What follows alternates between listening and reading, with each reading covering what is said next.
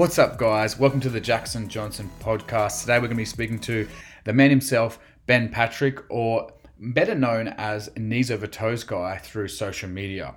Ben is one of the best coaches on the planet. He is making waves when it comes to injury rehab, prevention, and bulletproofing knees and lower back. If you're here to find out how to fix your lumbar disc bulges, we talk about that towards the end, but the start is of massive value, figuring out what Ben has been doing at the moment and to grow his business.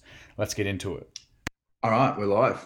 So, Ben, excited to have you back on the show, man. Um, it's it's been a minute. Um, if anyone hasn't listened to the first podcast we did together, that could be also of, of massive value. But um, how you been, bro? How's the gym? How's everything been over this COVID time? Dude, I'm I'm good. I really appreciate you having me on. I think you were the one of one of the first people to ever have me on a podcast. so it's really cool to be back on again.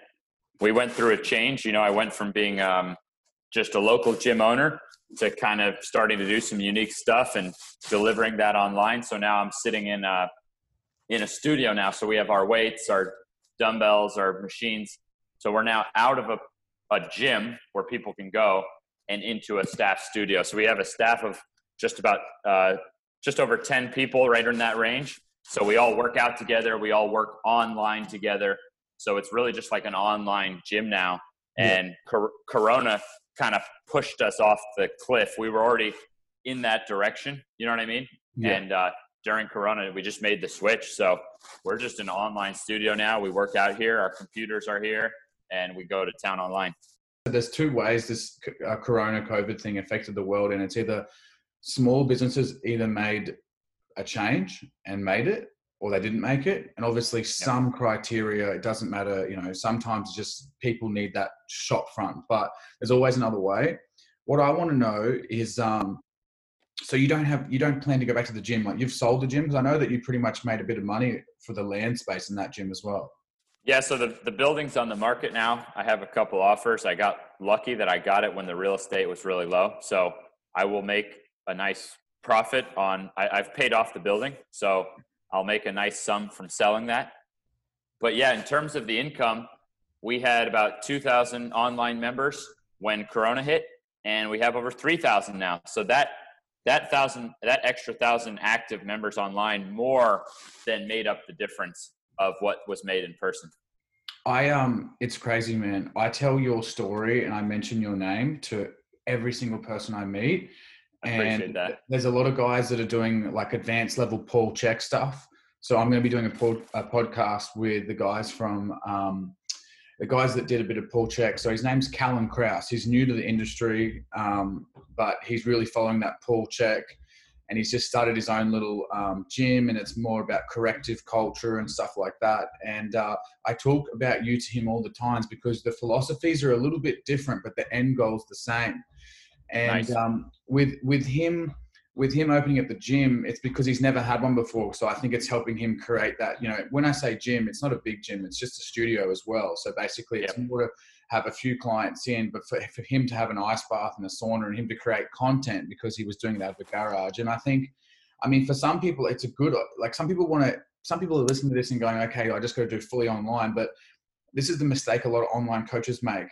They get a good physique and then they become an online trainer, they don't really have real experience. And with you, you've yeah. trained and you still do with friends and other people. You're face to face with hundreds and thousands of athletes, clients, etc. Yep. And that's how you really built your knowledge. And it, it hasn't, it's only been the last probably six months that I've seen your confidence on camera really peak. But it's because you had the skill to start with. You're not just faking it till you make it. Like you had the skill, you know, you I don't know if people have heard the story. If they haven't yet, just give us a quick rundown of the injuries that you had and and why you started this journey on wanting to be you know the guy that fixed knees, but not just knees now. But that's kind of how it started. Yeah, I mean, when it comes to training mindset, I really like that you you know you mentioned this other guy who's on a different path than me, but similar philosophy. Right? It's kind of the philosophy of let's see what we can do instead of just limiting things, right? So I went through three nasty knee surgeries and was chewed up and spit out of basketball. I was the guy made fun of for how slow I was. I couldn't jump. but I didn't give up on that. And I finally had to take a new viewpoint and step outside of the traditional stuff I was being told. And now you can't do this and you can't do that. And you're going to have to take these pills and you're going to have to wear this knee brace and you're going to have all these limitations and that I shouldn't play basketball anymore. Well, that was my story. And you can, you know, you can see it on Instagram and I have testimonials from people who knew me back when and former coaches. And now I have, you know, freakish jumping, crazy knees, play against NBA players and all this stuff. So, but it was all built brick by brick by brick on these little, what can I do?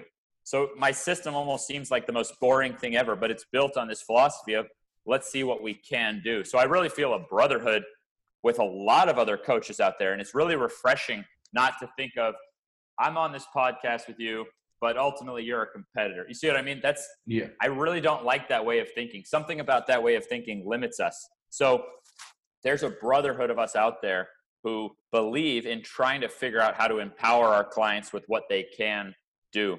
So I think it's really cool. I feel like I'm playing a part in that game along with a lot of other people, and that that was my story, you know. And I lived it, and it is what it is. Um, when you've been through three pretty gnarly knee surgeries, there's no way to replace that. I wouldn't wish that on anyone, but to figure out the measurable route that I have now, it would have been impossible if I hadn't been through that. You know what I mean? So yeah. it's definitely an interesting lesson that maybe whatever you've been through that you could pity yourself for, that might be the gift that you figure out how to overcome so then you can help other people not have to go through that shit that you went through. You see what I mean? Exactly.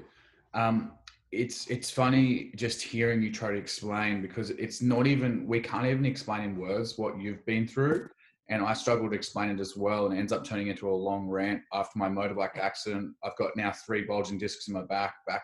It all started with the first two um, deadlifting crossfit style competition when i was 18 years old with a coach that didn't care with a coach that came from um, like New Zealand football background that just had really good genetics and structure, and he didn't understand biomechanics. He was like a Les Mills style popular trainer, high paid trainer. He was successful. He was like semi famous in the New Zealand football kind of background, and he he was our um, he was actually acting as a as a teacher and a coach when I was doing my certificate in fitness in Australia, and where it's quite the Australian certificates, you'll find this is why you get along with a lot of Australian coaches, and this is why you've had so much success in the Australian field, is because in America, I don't know if it's still like this, but you used to be able to do like a weekend course and become a personal trainer. In Australia, you got to spend like six months, seven months, eight months, and you got to really reach the criteria. I'm sure there's some courses you can just pay extra and get get through with a little bit less exams and stuff, but I spent a year of like full time study to get to where I am, and at the early part of that career, I know a lot about, I knew a lot about fitness. I came from kickboxing, boxing, and I just was really a functional guy. I played soccer. I was always really active. I did track and stuff at school. And um, c- coming from that knowledge to, to getting coached by this guy, and we did like this, it was a silly thing. It's against everything I believe in now. Basically, it was uh, your own body weight on the barbell. So I was around 70 kilos then so you put 70 kilos total on the barbell and it's whoever can do the most reps in 15 minutes or 10 minutes or whatever. And i was like that's a quick equation to fuck you up. But to make it even worse and you know i was young. I was just listening to the guy that he was our teacher. I had to look up to him. He was getting paid and being in a position where i thought that i wanted to be.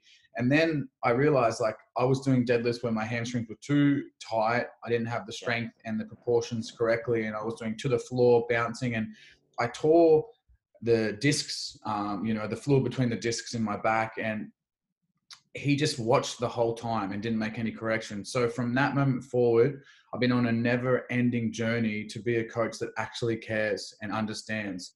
And what I really, I really get upset sometimes when there's uh, coaches that have had a perfect run, they've never had any injuries. I just don't trust coaches that haven't had injuries. Now, if they've learned off someone that had that, that has had a lot of injuries, or they've been doing it for 20 years and worked with a lot of clients that have injuries, I then open up the gates and want to listen and learn. But this is why I relate to you so much, and this is why I had you on the podcast um, early back in the day before you're really known as much as you are now. It's because I, I've got so many injuries, my motorbike accident, my knee, my ankle, and it's made me a better coach and it's made me change my philosophy with training and be smarter about how I train and trying things that people were like, you know, the, the Tom Platz, you know, the knees over the toes, the, the crazy ways of training where it's, I'm like, well, if they did it and they did it well, like, why was it so successful? And that's when I started just studying what you were doing. And I'm like, this is all the things that I've wanted to do, but I got told in my diploma, in my fitness certificate, that you shouldn't let your knees go over your toes when you're doing a squat or not more like lunges and all these silly things. And, and then I think to myself, well, when I'm sprinting or going up the stairs and when I'm doing no, normal patterns, and your example is like when you see MJ, like Michael Jordan playing basketball or any basketball player, their knees need to go over their toes in defensive plays, in attacking plays. So why aren't we training these patterns? And when I heard you saying that, it's like it makes so much sense, but it fights the grain of what certificate and colleges and universities have been studying for ages. And it's like it, it really it really resonated with me and it, it made me so obsessed with what you're doing. So to I would love to break this down. Yeah. Let's break let's this down, right? So right off the bat, when we're talking about the, the back, okay, they did a study where they interviewed physiotherapists. 75% of physiotherapists, despite evidence to the contrary, will tell you never round your back, even though there's also evidence that people who can't round, who are tighter and can't round, are the ones more likely to have back pain. And to date, there is no evidence that there's any back motion you shouldn't do. So we're told these things not to do, even though there's no evidence behind it, just because someone put it in a book. So my system, we use seven different back exercises, four that are for the lower back. So that's usually what I'm referring to. But there's three in the upper back, the the thoracic spine. There's evidence there that the tighter that thoracic spine is, that causes low back pain, not to mention greater chance of shoulder cuff tear, shoulder impingement, neck pain. So there's seven ways I found, and, and this is not the only ways, this is my interpretation, but there's seven ways I found that I can measurably address how your back moves and with strength through that range. And I am telling you, we have a fucking bulletproof gym of people. People do not have back pain or hurt their backs here, even though 84% of people out there have back pain. And we're the only ones training it all seven directions with measurements. So it's like at some point, you know, these things have to get more popular. And that's what I'm out here doing, fighting the fight against actual stuff that's just myths. You know, I'm not a, not only am I not rogue or rebellious. I'm actually speaking truth. And the people that we look up to as the ones with authority, as the ones speaking truth, 75% chance they are full of shit. And I'm sorry to say it like this, but we got to put some emphasis on that, that we're seeing these injuries climb for knees, for back, and we're operating on things that not only don't have evidence behind them, but that have evidence to the contrary the better your knee can go over your toes, the stronger it is. There is hard evidence that those people are less likely to have knee pain and to hurt their knees. Yet we end up with super tight ankles that our knees can't go over, that our hips are massive, powerful, and our ankles and knees are shit. And then we wonder why our knees hurt. And then same thing with our back. We we limit our back in so many ways, and then our coach tells us to put our body weight on the bar and to rep it out to failure bouncing. You see what I mean? Off the floor and it's a recipe. I've lived it. I've lived those two lives. I've lived the life of the fragile guy. My nickname in high school was Old Man. You know what, how shitty that feels at 14 years old when your friends call you Old Man because it takes 30 minutes to warm up? And I trained harder than anyone, but I was training on a system that is fundamentally flawed with actual lies right in there. So I, I wanted to break that down for the back. When you're thinking in terms of facts, fact, no motion of the back has been found to be bad. Fact. People limited in certain motions are more likely to have pain. Fact. 75% of physiotherapists on secret examination really to see if they're produ- if they're putting out lies are telling their clients lies. Now by the same argument, that means 25% of physios are probably fucking awesome because they have the knowledge of anatomy and they understand the truth and they're not putting out things just because it was put in writing and they're putting out the evidence. So you get what I'm saying? Right off the bat, I'm not saying everyone's bad, but we're looking at a system where we need to take a little more responsibility for putting out the truth. And I want to give you a, a glimmer of hope though, right? We think of this stuff that I'm that that you and I are talking about. There's almost like this negative connotation that that's like pussy training. You know what I mean? Like that's wussy stuff. That that's like that's what I thought, you know. And what's funny now is I'm only getting to the freakish performance by building this brick by brick of only bulletproofing. I don't even squat or deadlift or bend. I don't do that stuff. I don't Olympic lift. I I literally just do my exercises that all have evidence behind them to make you healthier. But I don't stop after six weeks and go back to fucking up my body. And so now I get to live this dream lifestyle, freakish athleticism. So that I think that's the glimmer of hope that people need, and I think that's why people resonate with my page because I'm not just standing there in a suit telling you, you know, physio stuff. I'm showing you can actually be more explosive, stronger, faster, jump higher, doing the stuff that gets scoffed at. You know what I mean? Doing the stuff that is about taking care of your body. So I, I think we need a whole paradigm shift where we're thinking in terms of how bulletproof can we get? Because the less chance we have of getting hurt, then when we do go sprint, when we do go jump, we can apply full intention and that causes more adaptation and we can become those freak athletes. Because really, how many guys with shit genetics are transforming to be the freak athletes they want to be that these explosive advertisements and these genetic freak coaches who have never been hurt are promoting. Those are the vertical jump coaches I went to. The guys who were dunking when they were 12 years old and and never had to do anything to train for it and had no idea what I went through and when I tell them my knee hurts, they think that's my fault. You see what I mean? Yeah. So it's and it's not their fault either, but they need to work with a team of people who understand the health side behind it. So that's what I try to do. I don't even try to pretend like I know it all. My business is with three other guys. We have the freak jumping guy, but the difference is he's working with me. You see what I mean? He's not just assuming he knows it all and and he knows what to do and he can help the guy who has knee pain and wants to jump higher. So sorry for the little rant there, but you know, let's make it sexy to take care of our bodies and not think that the only way to get more explosive is to risk injury. We can actually bulletproof ourselves and get more explosive in the process.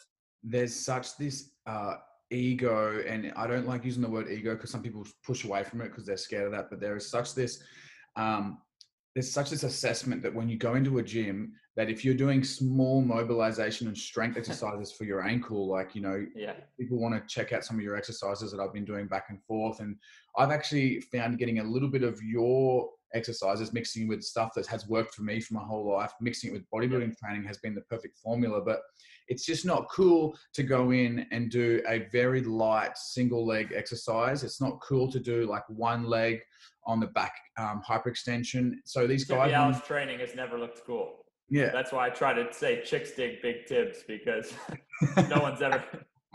then the high school guys get into it. Chicks dig big tibs. Of course, chicks do not dig big no. tibs, but they will dig you more when you're healthy and you're out there playing and you know what I mean, and not on the sideline. So.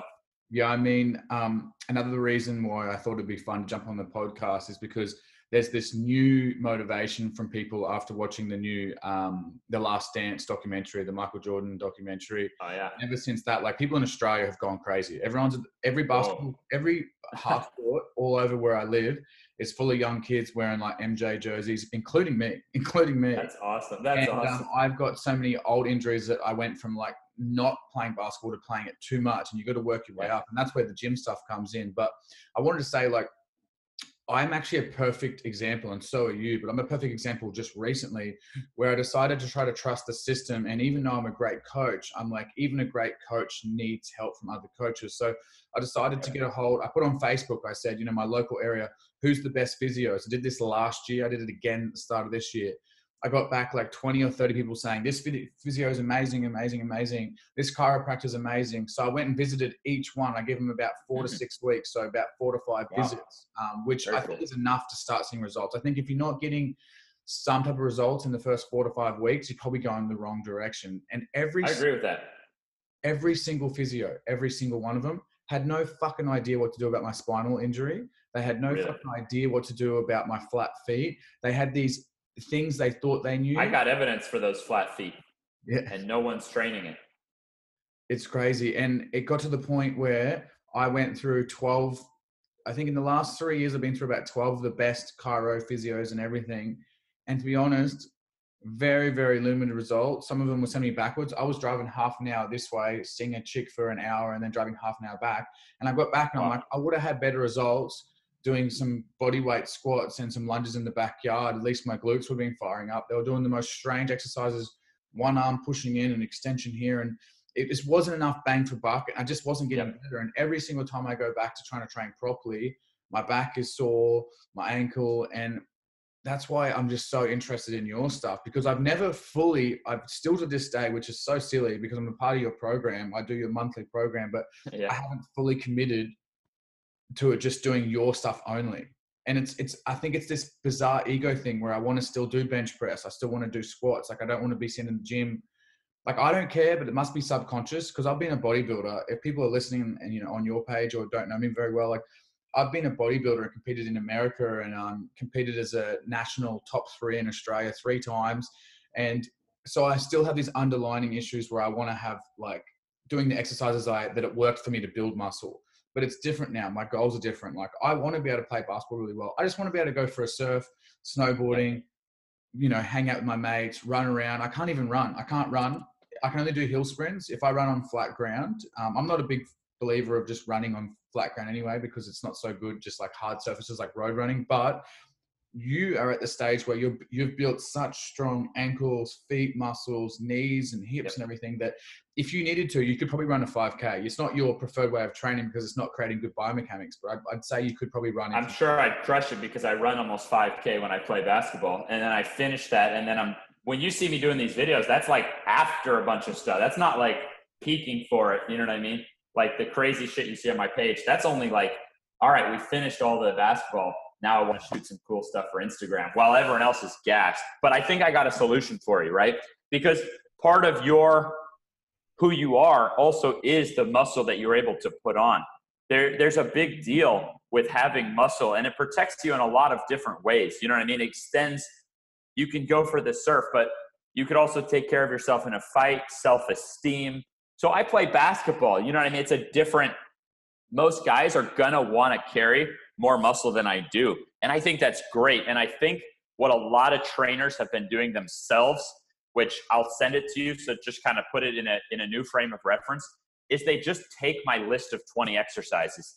I took all the fluff out, all the explanation. I just put the list of 20 with the standards, the numbers that you go for. So it's just an easy link. You can keep it in your notes that list of 20, not with the idea that you're doing all 20 in the same session, but with the idea that you you pick something from that list. You know what I mean? You go to the gym, you do the things you want to do, but you start picking off things from that list. You see what I mean? Because you may need some of those exercises that you that you built up on to keep the muscle mass that you want. You see what I mean? Yeah. So I think it's important.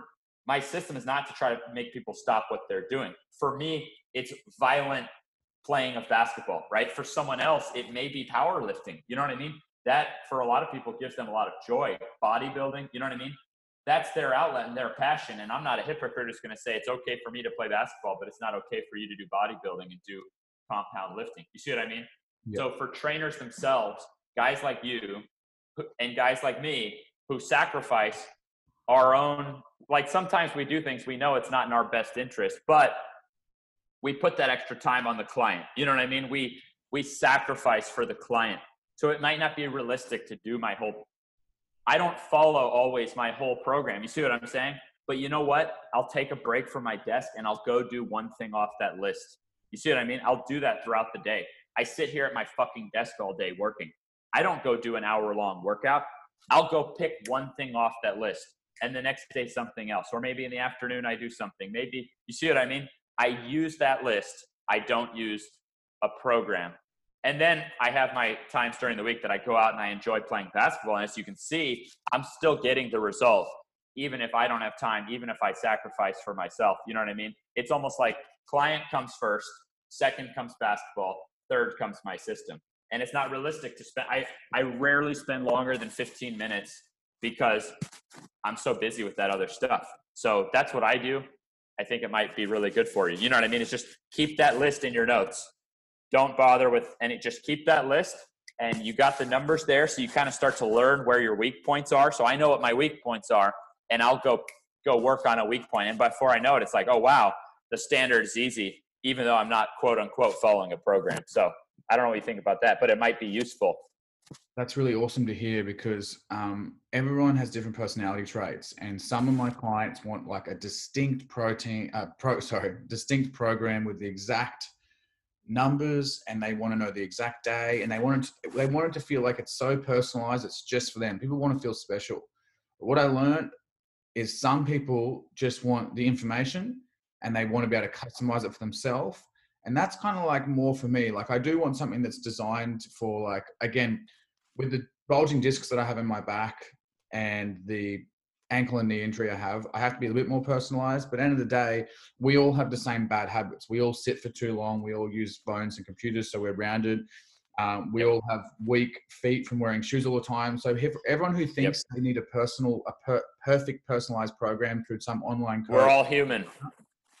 We're all the same thing, and we all have the same kind of tendencies. We all get in the car on the same side. We all drive with the same foot type of thing. So it's very, very much people need to just chill out a little bit and not pretend like they're some unique species you know that you follow these standards. And this is why like a lot of my clients will see me training a client before their session while they're warming up and they'll see that they're about to do the same program. And it's not because i'm just cookie cuttering it's because everyone has you know tight weak hip flexors. Everyone has unactive uh, you know glutes and they're not not activating correctly and they don't need to be always doing heavy stuff they need to be doing stuff they're weak at super super weak core everyone's core is just super weak. Like it surprises me how many bodybuilders and guys I train with, and I go to do a core thing like dragon flag, something quite advanced, and they just they just can't do it. They can't extend their body straight, and I'm like, this is crazy. And you see calisthenics guys. I have a big love for calisthenics because they've figured out a way to just be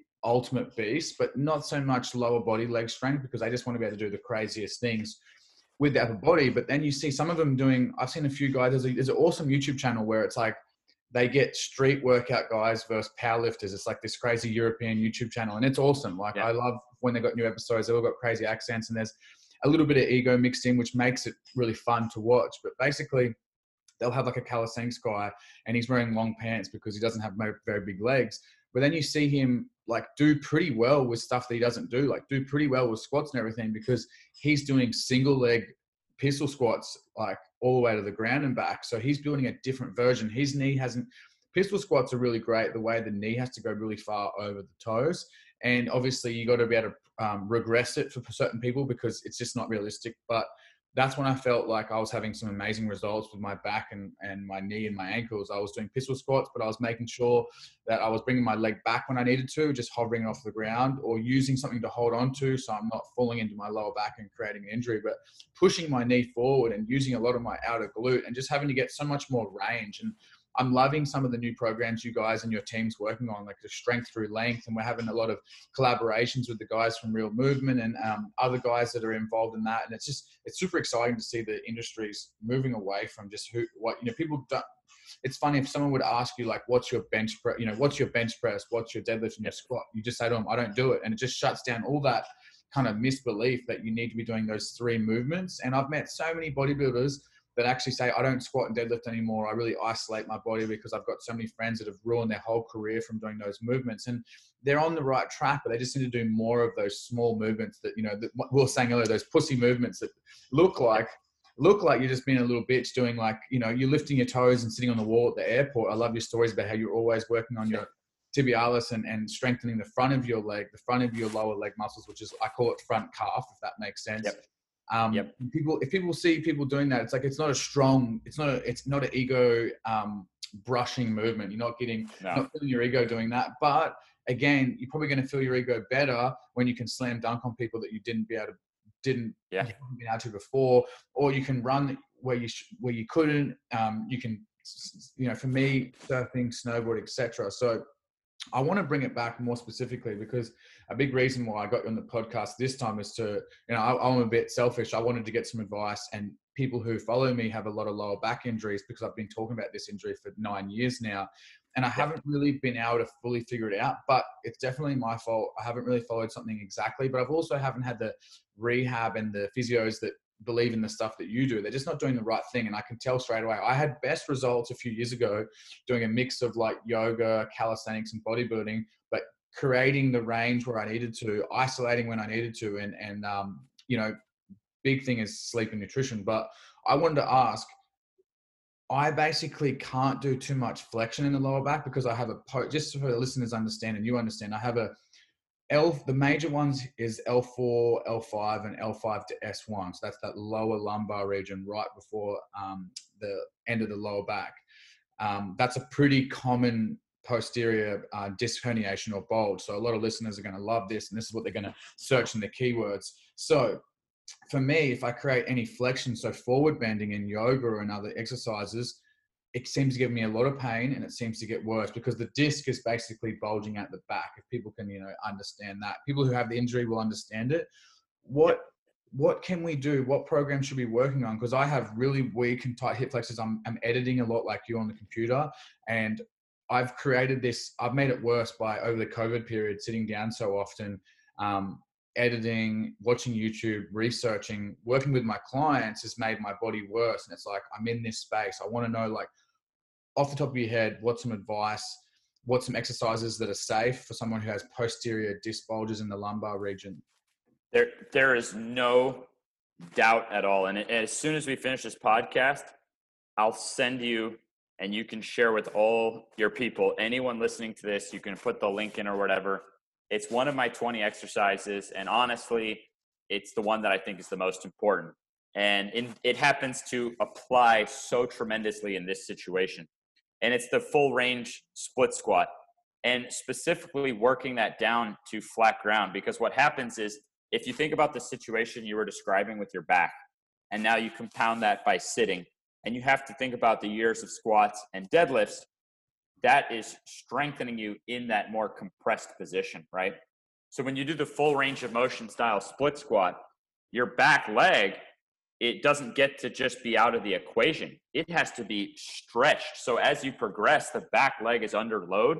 And there's a lot of research showing there that you can actually lengthen your hip flexors by doing that. So when it comes to research on like lengthening hip flexors, for one thing, it shows that I mean, imagine if your hip flexors are tight, and I wish I could show this in a video, but if you just think about your hip flexors being tight, that automatically puts your back into that position you described. You see what I mean? It puts your back into that flexion position, which just fucks everything up if you're overly like that, right?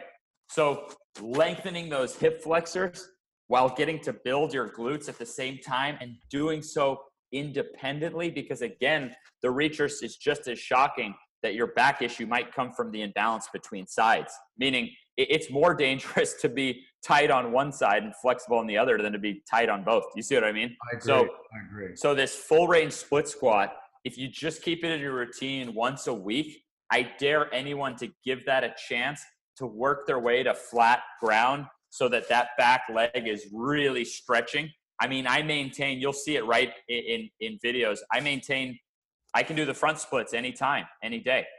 And I've stopped stretching pretty much at all. And I, but I use that loaded ATG style full range split squat where those hip flexors are getting lengthened. And I, when I tell you I never have back pain, I mean, I don't even know what I would do to cause back pain. But I've done some trials where I don't use that split squat and I'm still sitting, you know what I mean? And I go through everything else, all 19 others, and it's just not right without that split squat. I'm telling you, because you got to lengthen those hip flexors to counteract what? Being fucking human yes, and yes. sitting all the time. Not to mention, it doesn't matter from the time we were kids. We were already training all that compression with with squats and deadlifts, like you described. You know what I mean? So for every time you were training that that compressed flex position, how often were you training your hip flexors in the lengthened position? The only time that really gets worked is when you're opening up to top speed sprinting. And surprisingly, people with better top end speed almost rarely have back issues. But it's when we stop sprinting, when we encounter other injuries. So for you, without realizing it, different injuries you encountered, and then not being able to open up to top speed, then you stop playing sports. You see what I mean? I've been there for years. So you go from having knee pain to now you can barely get out of the fucking car because your back hurts, and now you're just like, please just kill me. You know what I mean? And That's you don't exactly, realize exactly. You just yeah. literally gave my you just gave my transformation from from athlete to like old man. That's what I felt yep. like after not being able to get to top speed, not being able to run anymore. Yep, I, I remember even in my early twenties, like being afraid to sneeze. And someone listening to this podcast is going to resonate. I'm one of those people that if I walk outside into a bright day, when I look at the sun, I sneeze. You probably don't have that. Most people do, but I'm not kidding. It's a freaking thing. Like, look it up. Sun sneezes. So, yeah, you, everyone probably knows someone though yeah. who, right? You look into the sun and you sneeze. Weirdest thing. So now imagine me that every time I sneeze, it feels like I'm getting stabbed in the back. so like, man, I was just at wit's end, right? But I was only using these compression exercises and squats. And even once I figured out how to get rid of my knee pain, it mm-hmm. wasn't until that full range split squat, letting that back leg stretch. And now, like, I'm in the clear, man. Like, my back never, ever hurts no matter what stupid stuff I do to it. But as I told you, I like to really dive in and feel what it's like for my people. So even though I have 20 exercises, that's the one that if I drop that out and I do tests on that, guess what happens? Back pain comes back from living this kind of lifestyle. You know what I mean?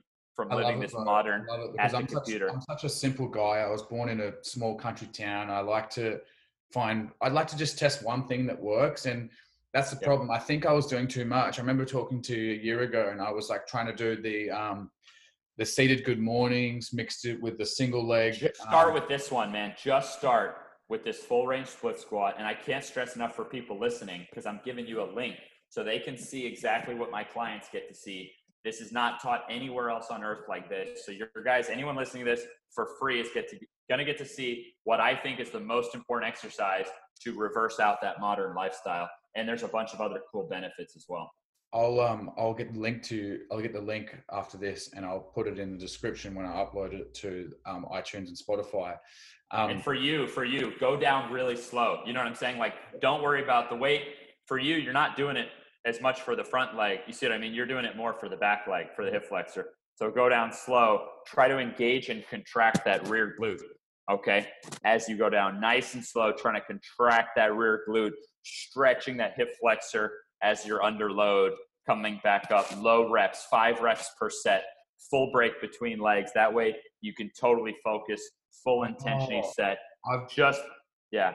When I first did it, I was trying to do like 12 to 15 reps because I couldn't use much weight. And it's funny that you say this is a good exercise because um, it's the one that I struggle with the most. So it's probably the one that I need the most.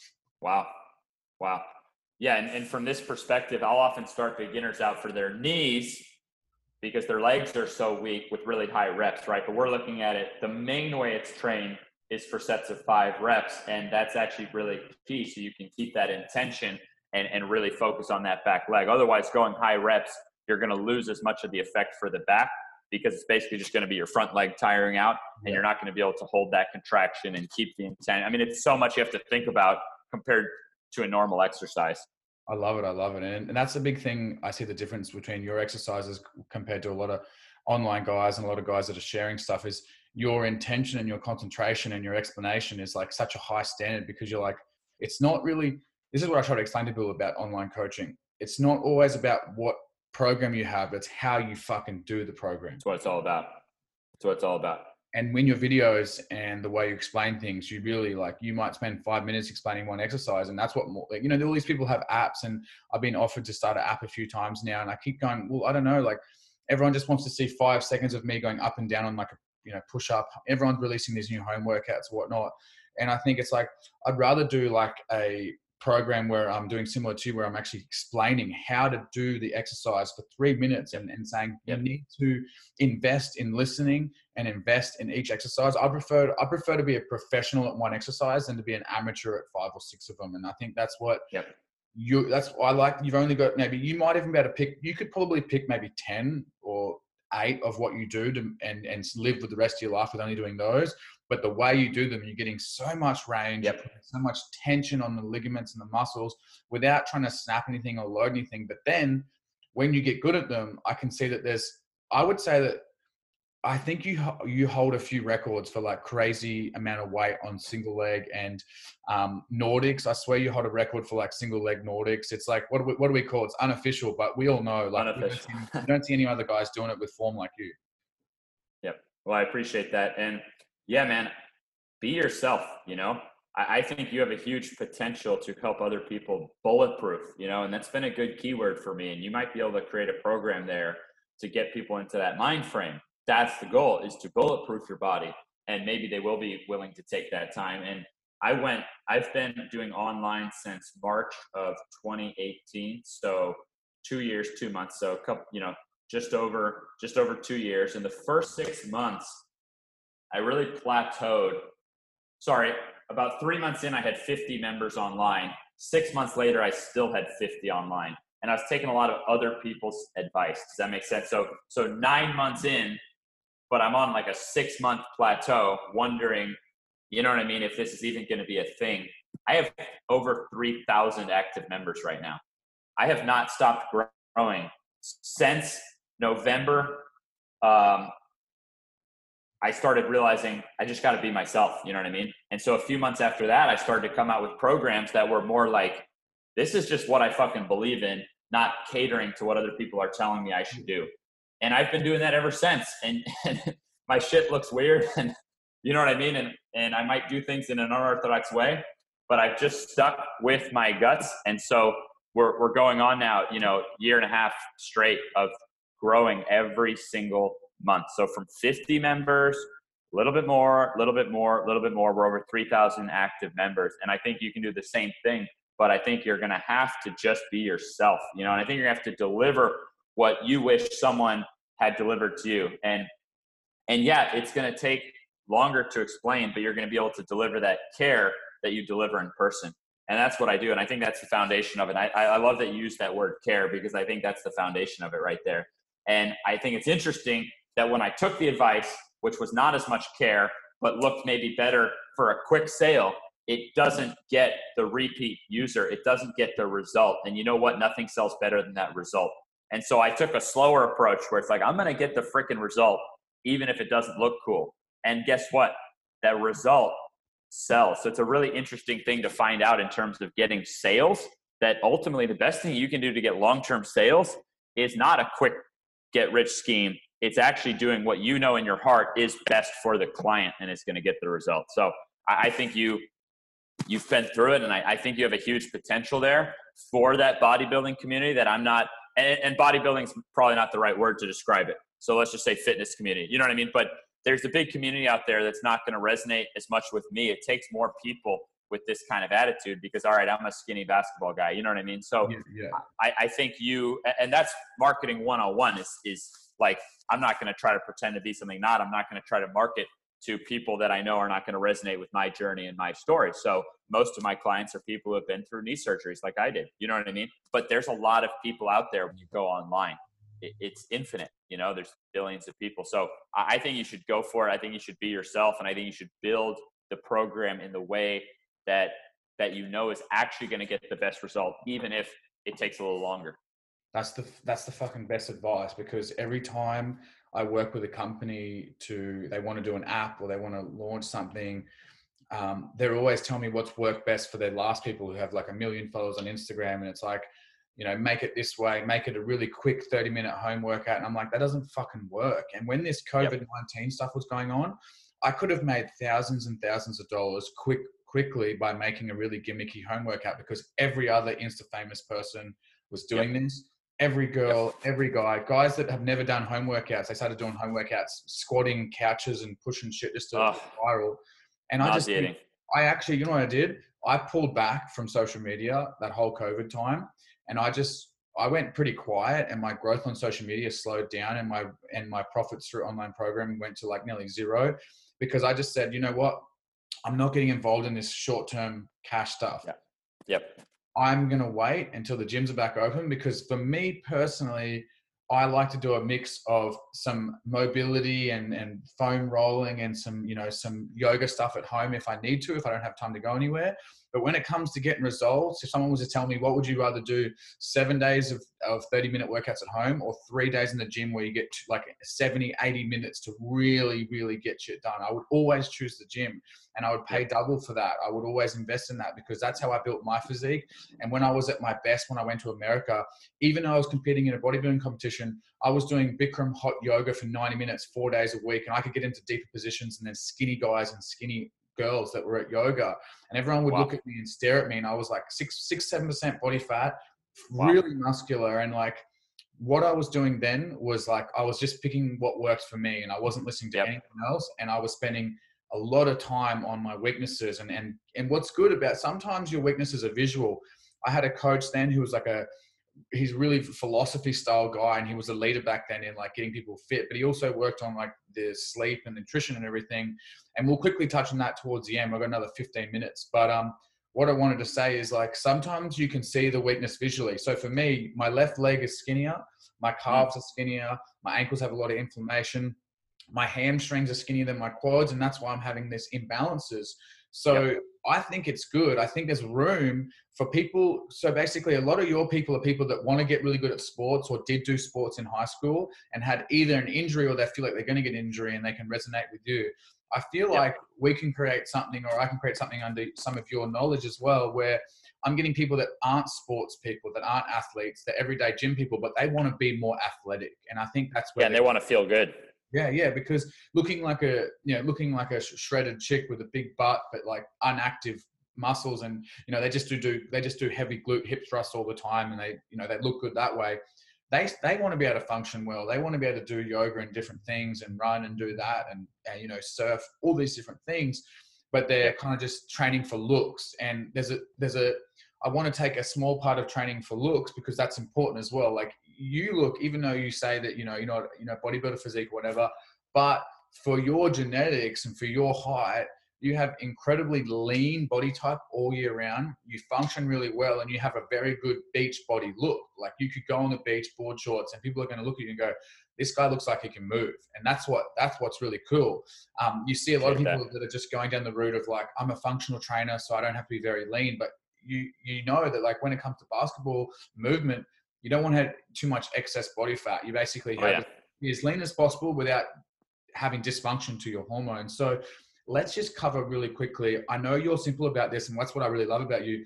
You're not a nutrition guy. You don't you don't you yeah. don't go on about nutrition because for you nutrition's simple. It was never a, never really a confusing situation. But for people that are struggling, I have a lot of female listeners too. So I want to chat. I want you to chat about um, your wife and um, even I think your mum does your program as well. I want you to chat about some. My mom, by the way, is 66, and when you see my split squat video, keep in mind she can do that on flat ground with perfect form at 66 years old. She just ran a half marathon, and I see her coming into the finish line. My fucking mom. I'm so proud of her. And I'm, but on the inside, I'm like, oh my god, I hope she's okay. And she's like that wasn't even hard. Oh shit. 66 years old. I was like, holy crap. She's like, I could have done a full marathon. Anyway, she's the, she's the fucking goat. But yeah, so what happens is my family ends up kind of following my diet plan. You know what I mean? Like I'm always the fitness guy, so they just kind of look to me, you know. And my wife, she's six months pregnant. She's had a super healthy pregnancy. Um, she her interests are other than fitness. So she just by being around me maintains good shape. Same with my dad. My dad likes hiking. He's 63 and hiking like a mountain goat. You know what I mean? So so people are doing well around me. So I'll tell you my my diet philosophy. I call it the equator diet. The equator diet meaning looking at where your body evolved based on the equator. So it's kind of like a diet that I don't care whether you're vegan or carnivore or somewhere in between, you're following principles. So right off the bat, you're eating natural foods. You're eating naturally occurring foods, um, whether for you that's vegetables, meats, fruits. For me, it's a mixture of all three. But then what I'm looking at is okay, now based on the equator, clearly with my paler skin, my body did not evolve, you know, in in around that middle eh, around that middle area, more northern genetics. So I'm looking at foods that are more evolved northern, meaning for me, I could eat mangoes all day and they taste good, but I, I'm gonna if I overdo those kind of equatorial fruits, my body fat will go too high. Now, a couple things about that. Well, now say for you, maybe you're more northern genetics too, but now you're surfing and now you're living near the equator and you're doing those things. Then you might actually need some more of those. Isn't that interesting? You might need some more coconut water and you might need some more fruits from around the equator because you're living a lifestyle as if you were. But if I'm just working the desk most of the day, you know what I mean? So I, I, I toe that line and I know, okay, if I went out and played basketball and sweat in the sun, I just earned myself some more watermelon and pineapple and these kind of things and, and sweet potatoes and, and whatever, may, maybe like more starchy and sugarier fruits. And I may need more of that, that kind of stuff to feel good. You see what I mean? So, number one, right off the bat, if you're following this diet, the junk's already out. You know what I mean? So it's I like the fact that even if you try to follow this diet, you've already cut out the junk, and that's 90% of the ball game right there, in my opinion. Meaning you could screw up and have no idea, you know, what the equator is or where your body evolved. And if you're only eating meats, fruits, vegetables, you know what I mean? Natural stuff, you're already going to be ahead of the game. But that is how I kind of fine tune it for the athlete is I get them to look at roughly, you know, where their genetics are from, what kind of foods, and they, and they start to learn more about foods and I think get more of an appreciation for food. Because to say, here's the one human diet, that's a lie. Different foods physically cannot grow in different parts of the earth. You see what I mean? That's the big lie is thinking that we should all be eating the exact same thing. And then it's even a whole nother lie because we can live different lifestyles within that and we can be living in different places and and pursuing different lifestyles. So that's the equator diet in a nutshell. And it's not even really for me to tell you how you should eat. It's just more of an overall philosophy that you should start. And I'm not, I don't mean you specifically, I mean the listener. You know what I mean? You should start taking more responsibility to learn about what foods really are naturally occurring, taking more responsibility to eat natural foods, and taking more responsibility to look at your lifestyle and where your genetic lineage is and what foods you probably would have had access to based on your genetics and based on where you're living and what you're eating. You put a you put a pale guy here in Florida and put him outside playing basketball, man, if you don't give that guy some freaking potassium, he's not going to feel that good even if he's eating what he thinks is a perfect diet of no carbs and this and that. You see what I mean? So you, you've got to look at the full picture there of not only who are you, but where are you and what's your lifestyle. And so I think it, it creates a cool plan where it's harder to fail because you're actually learning more about it yourself rather than just taking someone else's word for it. Or, you know, how realistic is it going to be to follow some exact thing that everyone is supposed to follow, yet different foods can't even grow in certain places? You know what I mean? So hopefully that kind of explained it in a nutshell. I would like to ask specifically. I know this doesn't relate to everyone, but but on average, I think a lot of my listeners and followers work kind of like a similar situation as your normal days when you're not playing basketball. So you know, a little bit of office work mixed in with a little bit of like kind of just day to day activities, driving to work, this and that, doing chores. Some people have kids. And a lot of people aren't getting the time to do what I'm doing. Like, you know, sometimes, especially over COVID, I was getting more than an hour of surfing every day. And I realized that I could actually consume more carbohydrates because of that reason. Yeah. But back to normal average on the average person who's listening. And getting more sunlight.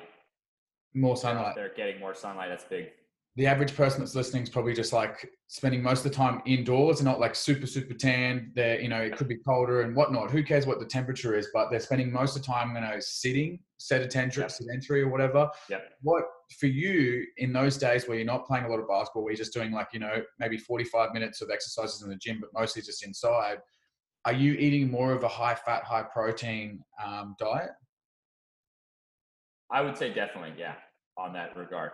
Definitely more protein and fat than than carb when I'm living that kind of lifestyle. And even within this equator diet concept, I have people doing one, two, or three or more meals a day, meaning they really scale it for themselves and you got to see what works for you. So for me, even though it's online work, it's like a very passionate and mental job. So I don't eat really during the day. I know that sounds kind of nutty. And, and again, I'm not trying to piss off people about diet. I think people can scale this equator diet concept however they want. But my philosophy is more like during the day, that's when I'm hunting. That's when I'm figuring out how to survive. And I think better, perform better when my when my body doesn't have all its you know blood digesting food when i don't have that relaxation basically i perform better. You can count me more when i'm hungry than when i'm full. So my style is to eat as little as i have to during the day. Maybe that's a you know a jerky stick here or there just in case i'm not feeling too good you know what i mean? Maybe that's you know a little cream in, in my espresso to give some fats in there a handful of nuts if you feel you know if you're not feeling too good. But for the most part, I'm trying to stay involved in my work. And look, I not everyone has to be a psycho about it, but one of the things I love about my style is that I go the whole day without having to stop to eat food. So I feel like that gives me a, a leg up on everyone else who's out preparing food, having to stop lunch break. To me, that's simply not in my vocabulary. It's just not. I just work all day. So I feel like it gives me a huge leg up on competitors who are busy with all that stuff. So my general thing is if the sun is out, generally, I'm not going to eat. And then at night, I'm going to feast and with whatever, you know, whatever, whatever I hunt and whatever my wife gathers. And I'm going to feast until I'm so full I fall asleep like a baby because I can't fall asleep that well if I'm not full. I, I want to eat and be satiated and feel like king of the king of the jungle at night. So that's what works for me. What works for me is being a hungry motherfucker that you do not want to fuck with during the day because I'm literally, you know, but it's toeing that line where I don't feel bad, but it's like it's like there's nothing to digest in my stomach. It's like I feel like during the day I should be ready for a six pack contest at any time. You should be able to punch me in the gut anytime during the day, and I'm like ready, tight, nothing digesting in my stomach. And then at night is when I'm gonna feast. And again, for me, that works really well because I do maintain, you know, I, I weigh about 80 kilos, you know what I mean? So by no means would that work for a rugby player who needs to maintain 100 kilos. You see what I mean? So what, I like what what weight are you? Because I'm I'm 80 kilos. 80 kilos. I'm a lot shorter than you. Yeah, yeah, 80 kilos for me. So you can see we have a, a different body type. We weigh about what, the same, but I'm your, a lot taller. What's your height? Oh, height. Uh, I mean, I don't know it in meters. I'm six foot one inches. Yeah, six one. So I'm only five seven. So I'm the same yeah. weight as you, but like you carry down. more. You carry more muscle mass than I do. Yeah, yeah um, yeah, just a shorter version. It's funny. That's funny. Like when I play basketball with taller people, I'm like, it's massive advantage being taller, but it doesn't. You can still have very good athletics if you're short and and make a good statement in basketball. I love watching that stuff. So, um, so without getting particular on the carnivore diet and vegan diet, it's very controversial. I know you don't get mixed up with that because you're happy for people to just eat what they want to eat, but around those kind of like guidelines. Um, for me, I've been really following a more of a like a steak twice a day type of thing. And I'm the same. I don't really eat much food early in the day and then I try to have a meal after like a lunchtime workout and then I wait a while and then I have a really really big meal at dinner um, and I'm so full I just pass out in bed early. And that's kind yeah. of like the same I'm very similar to you. And I think you'll find a lot of top athletes that are getting through their 20s and into their 30s that are being successful in business. Like you got to be clear on the business you know spending a lot of time on it. it's not very it's not very exciting spending five or six hours on your laptop or your computer but right right. if but if you're focused and you're obsessive and like you were saying you're a psychopath about your work like well, we both are similar like that. When i get obsessive i'll spend way too long trying to nail us. Like i'm right now i'm working on a workout and a transformation series that i'm editing for youtube and I spent like four or five hours editing the first two minutes yesterday. I'm like, okay, I'm obsessed a little bit. Um, but let's get back to did what exercises and stuff does your mum and your wife do is very similar to your program. They're not doing like cardio like when i say cardio they're not doing female workouts. They're doing the same exercises that athlete nba stars are doing that's what's so cool about my system is that you know, it's my opinion that there's only 20 movements you need, eight in the lower body, eight in the upper body, and four in the in that back, you know, torso area. I only do 20 movements. Each one scales so that my wife does it, my mom does it, anyone can do it. And I think the only way to screw up is to overdo it. So my wife and my mom do it just a little bit each week. You know what I mean? And and my wife being pregnant, I've learned, you know, kind of which ones relate better to pregnancy. My mom being 66 years old, you know what I mean? I kind of pick and choose. Like my mom could live great on just a few exercises from that list of 20. You know what I mean? Um, but then if you want to be a freaking javelin thrower and now you're putting force through your ankle, your knee, your shoulder, you see what I mean? So depending on the the efforts and endeavors, I'll go months and months at a time where I'll actually just do the eight lower body exercises and I won't even do any of the 12 back and upper body exercises. So it depends on the person, but each move is, is scalable. I mean, and that's where I, I love what you said at the very beginning. My my thing before I thought online was ridiculous, you know, a few years ago. I never thought I would be doing online training. It's my passion now because I found that I can actually get the result and I can bring it to people affordably. And I got into a weird thing training top pro athletes where you start to reevaluate what the purpose of your life is. I mean, one of my favorite basketball players, news just came out on him that his jersey has been glorified in a strip club because he spent a million dollars in a single night. This is not made up. This is a fact. He spent a million dollars in a single night. And I'm listening, training some NBA players. I remember this. And the dream was like to go from like a six car garage to a 20 car garage and still be single in your 30s to be able to have massive drug parties. And it's like, so what? What's my worth here? You know what I mean? Like, so I'm making a guy better so he can have a 20 car garage. Yeah. So but but that's where I evolved. I evolved in the gym setting, and I evolved owning it myself and having to take that responsibility. At one point, I had what started out as like three people in a women's class. I had 17 women every morning that I was personally training. Okay, I was a psycho. I would go 4 a.m. to midnight, and I actually had a like a month where I only had like aminos, and I only had um, you know, the Xtend aminos and yeah, Quest yeah. bars. I lived a month on aminos and Quest bars. So if anyone's wondering if you if you'll like you know if you get if you're on a ship that you know overhauls and you've only got quest bars, you'll live. I can't say how well, but my point is like that. My thing before I ever had anything to do with online is I'm gonna train more people with more care and like figure shit out. You see what I mean? So like I came up training 82 year olds and then eight year olds in the same freaking day. You know what I mean? And and and also my thing is like I'm the guy that the other person hears the story that the person canceled a knee surgery and now this person got a scholarship. So everyone's expecting miracles, right? So like people are coming to me for dirt cheap. I never turned anyone down. Meaning if someone walked in my gym and they literally said I have no money, I live in the ghetto, I would still train them. And I would figure out something. All right, you're going to clean the dumbbells once a week and I'm going to train you. Something. I never turned a person down I had cheap prices, okay? Uh, and I would work 4 a.m. to midnight, and I didn't even take weekends off or anything. Um, I remember my wife, this was before we were married, and she had to sit me down. We had to have like an intervention because I was only seeing her for five minutes a day. This is before we were engaged or married or anything. And she had to pry me. We had to bring in like a third party to get me to be willing to spend up to 15 minutes a day with her. I look, I look back and I'm like, all right, I was nutty, but I'm here now. You know what I mean? and, and I was so crazy. yeah. That crazy. So that, that's I re, I resent I um not resent I I'm really similar to that in a lot of ways because when I get into my like obsessive passionate times, which is you're just yeah. running that all the time, um, yeah. I barely see um, Alicia, my fiance, and there was times where I was working, I was running a online like supplement business. I was working PT full time, plus I was building an Instagram from 4,000 followers to 350,000 wow. followers. And about and that's a full time job itself. If anyone doesn't know. now with how well you've rebuilt your whole Instagram, and it's the most successful thing I've seen this year.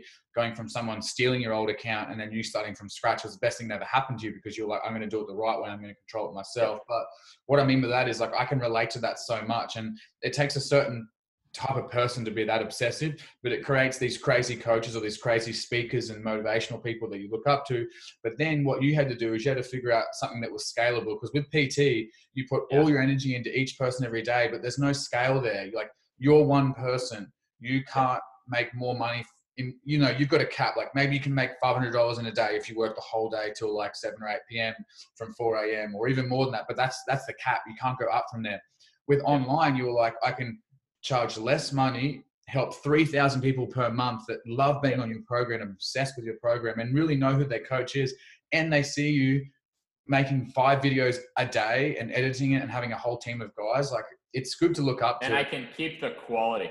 And yeah. that's the things like I was offered, many business partners saw my gym here and they're like, we want to go in, we want to put an ATG in LA. We want to, you see what I mean? Like, but how am I going to keep the quality at these different places? And so that's what the online allowed me to do. I still get to keep that quality, uh, you know what I mean? Which is just not possible if I'm having a bunch of different gyms. So it is what it is. It was the way for me. I don't want anyone to think that I'm like a terrible husband now. Trust me, I, I like treat my wife like gold. And now because of the online style, and because of learning that I can trust and teach other people. Now I actually do have a lifestyle. I'll be able to be a great dad and, you know, I'm a great husband and stuff like that. So I didn't want to scare people with that. But look, before I was engaged in my grind mode, you know what I mean? Like that's what I went through. And I was, I wanted my thing to be known as the guy who's just going to care the most. So yeah, I trained from eight years old to 82 year olds, you know what I mean? And I had to adapt movements that everyone could do. The way I look at it is a lot of uh, females are going to hear this, or a lot of men are going to hear this, or people in relationships, etc. I would rather only see my loved one for two hours a day and make sure I'm setting up, i am providing for my future kids and providing for my future grandchildren, my future family, being able yep. to look after my parents when they retire, etc. I'd rather do that. I'd rather only be I'd rather only be able to socialize and be with my loved one um, for an hour or two hours, two hours a day at most, or I have a, a job which I get paid shit all that has no climb, it has no growth, and I spend yep. four or five hours sitting around watching TV, watching the same news, and complaining that everything's expensive because we're so poor. And that's why yep. another thing that Alicia fell in love me, with me so much is because I knew how to hustle and even though we want to spend more time together, we go on little holidays. That's why we escape and do little trips to Bali and Thailand. And you know, we're planning to come to America, and I was planning to come stay with you in Florida and learn more. Those times are, are there for that reason. But when I'm home, like I pretty much, even if I don't have clients, I'm always working. I've always got something yep. to do.